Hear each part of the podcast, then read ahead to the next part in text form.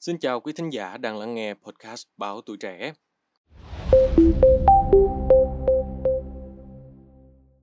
Ông Trần Phi Long, Phó Chủ tịch Ủy ban Nhân dân xã Sơn Lĩnh, huyện Hưng Sơn, Hà Tĩnh cho biết, trên địa bàn vừa xảy ra vụ ngộ độc thực phẩm khiến 9 người nhập viện cấp cứu.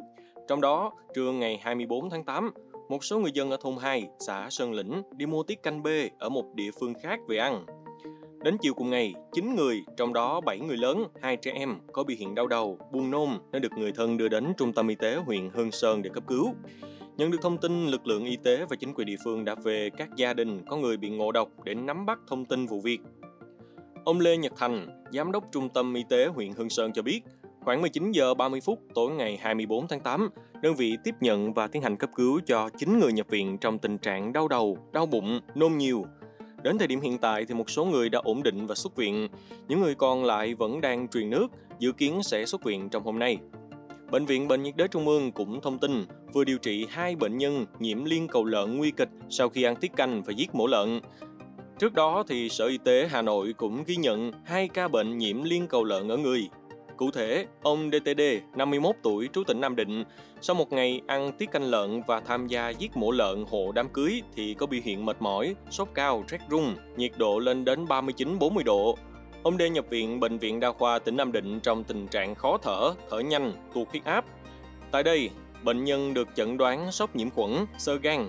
Tại đây, ông D được chẩn đoán nhiễm trùng huyết, có sốc, viêm phổi, cái máu phát hiện vi khuẩn liên cầu lợn, Bệnh nhân được điều trị kháng sinh tĩnh mạch liều cao, giảm đau, chống viêm, hạ sốt. Hiện tại, sau 11 ngày điều trị thì bệnh nhân đã cắt sốt, hết khó thở, tình trạng nhiễm trùng cũng đã giảm. Trường hợp thứ hai là bà DTC, 44 tuổi, trú tỉnh Nam Định, làm nghề giết mổ lợn. Theo lời người nhà kể, bà C mệt mỏi, sốt không rõ nhiệt độ.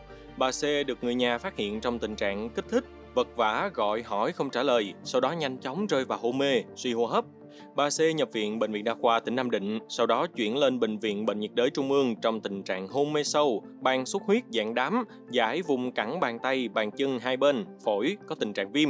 Bà C được chẩn đoán nhiễm khuẩn huyết, viêm màng não mũ viêm phổi, nhiễm liên cầu lợn. Ngay sau đó, bệnh nhân đã được chọc dịch não tủy để đánh giá dịch não tủy chảy ra đục mũ như nước vo gạo. Sau 17 ngày điều trị tích cực, bà C đã qua cơn nguy kịch, thở khí vòng bình thường, huyết động ổn định. Trước đó, Trung tâm Y tế huyện Sóc Sơn, Hà Nội cũng tiếp nhận trường hợp cấp cứu sau khi ăn lòng lợn tiết canh. Vì sao ăn tiết canh dễ bị đau đầu, đau bụng, buồn nôn, tiêu chảy, phải vào viện cấp cứu? Bác sĩ Nguyễn Thành Úc đã giải thích những vấn đề liên quan đến món tiết canh. Theo đó, tiết canh là món ăn tươi sống sử dụng nguyên liệu là máu động vật tươi được pha với chút nước mắm hoặc nước muối nhạt đánh lên cho máu khỏi đông trước khi trộn vào những phần thịt, sụn động vật băm nhỏ để làm đông tiết. Sau đó, món tiết canh không trải qua bất kỳ quá trình khử trùng nào nên không sạch và không an toàn. Rất nhiều vi khuẩn có khả năng phát triển trong môi trường máu như Staphylococcus aureus, Streptococcus pneumoniae, Escherichia coli, Klebsiella pneumoniae và các loài Enterococcus. Những vi khuẩn này có khả năng thích nghi cho phép chúng tồn tại và sinh sôi nảy nở trong máu. Điều này có thể dẫn đến nhiễm trùng nghiêm trọng như là nhiễm trùng huyết, trong 4 đến 5 giờ sau khi ăn thức ăn bị nhiễm vi khuẩn kể trên, một số loại có khả năng sinh ra độc tố cho đường ruột.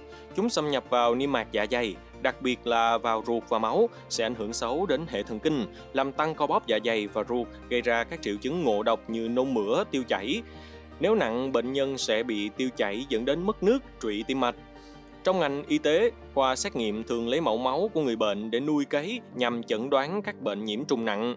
Ngoài vi trùng thường gặp trong máu và thịt của con bê hoặc con bò tươi có thể bị nhiễm vi khuẩn Bacillus anthracis, một loại vi khuẩn gây bệnh than, một căn bệnh phổ biến của bò và lây nhiễm qua con người. Trong trường hợp ngộ độc thực phẩm ở Hà Tĩnh, với các triệu chứng đau đầu, đau bụng, buồn nôn, tiêu chảy sau khi ăn tiết canh B, có thể bị nhiễm vi khuẩn đường ruột phổ biến như E. coli. Để phòng tránh những bệnh do ăn tiết canh gây ra, bà con mình không nên ăn tiết canh dù do chính tay mình làm. Nếu muốn ăn, bà con mình phải nấu chín trước khi ăn. Quý vị nghĩ sao về những thông tin trên? Hãy để lại ý kiến của mình bằng cách bình luận bên dưới nha. Cảm ơn quý thính giả đã lắng nghe số podcast này. Đừng quên theo dõi để tiếp tục đồng hành cùng với podcast Báo Tuổi Trẻ trong những số lần sau. Còn bây giờ, xin chào và hẹn gặp lại.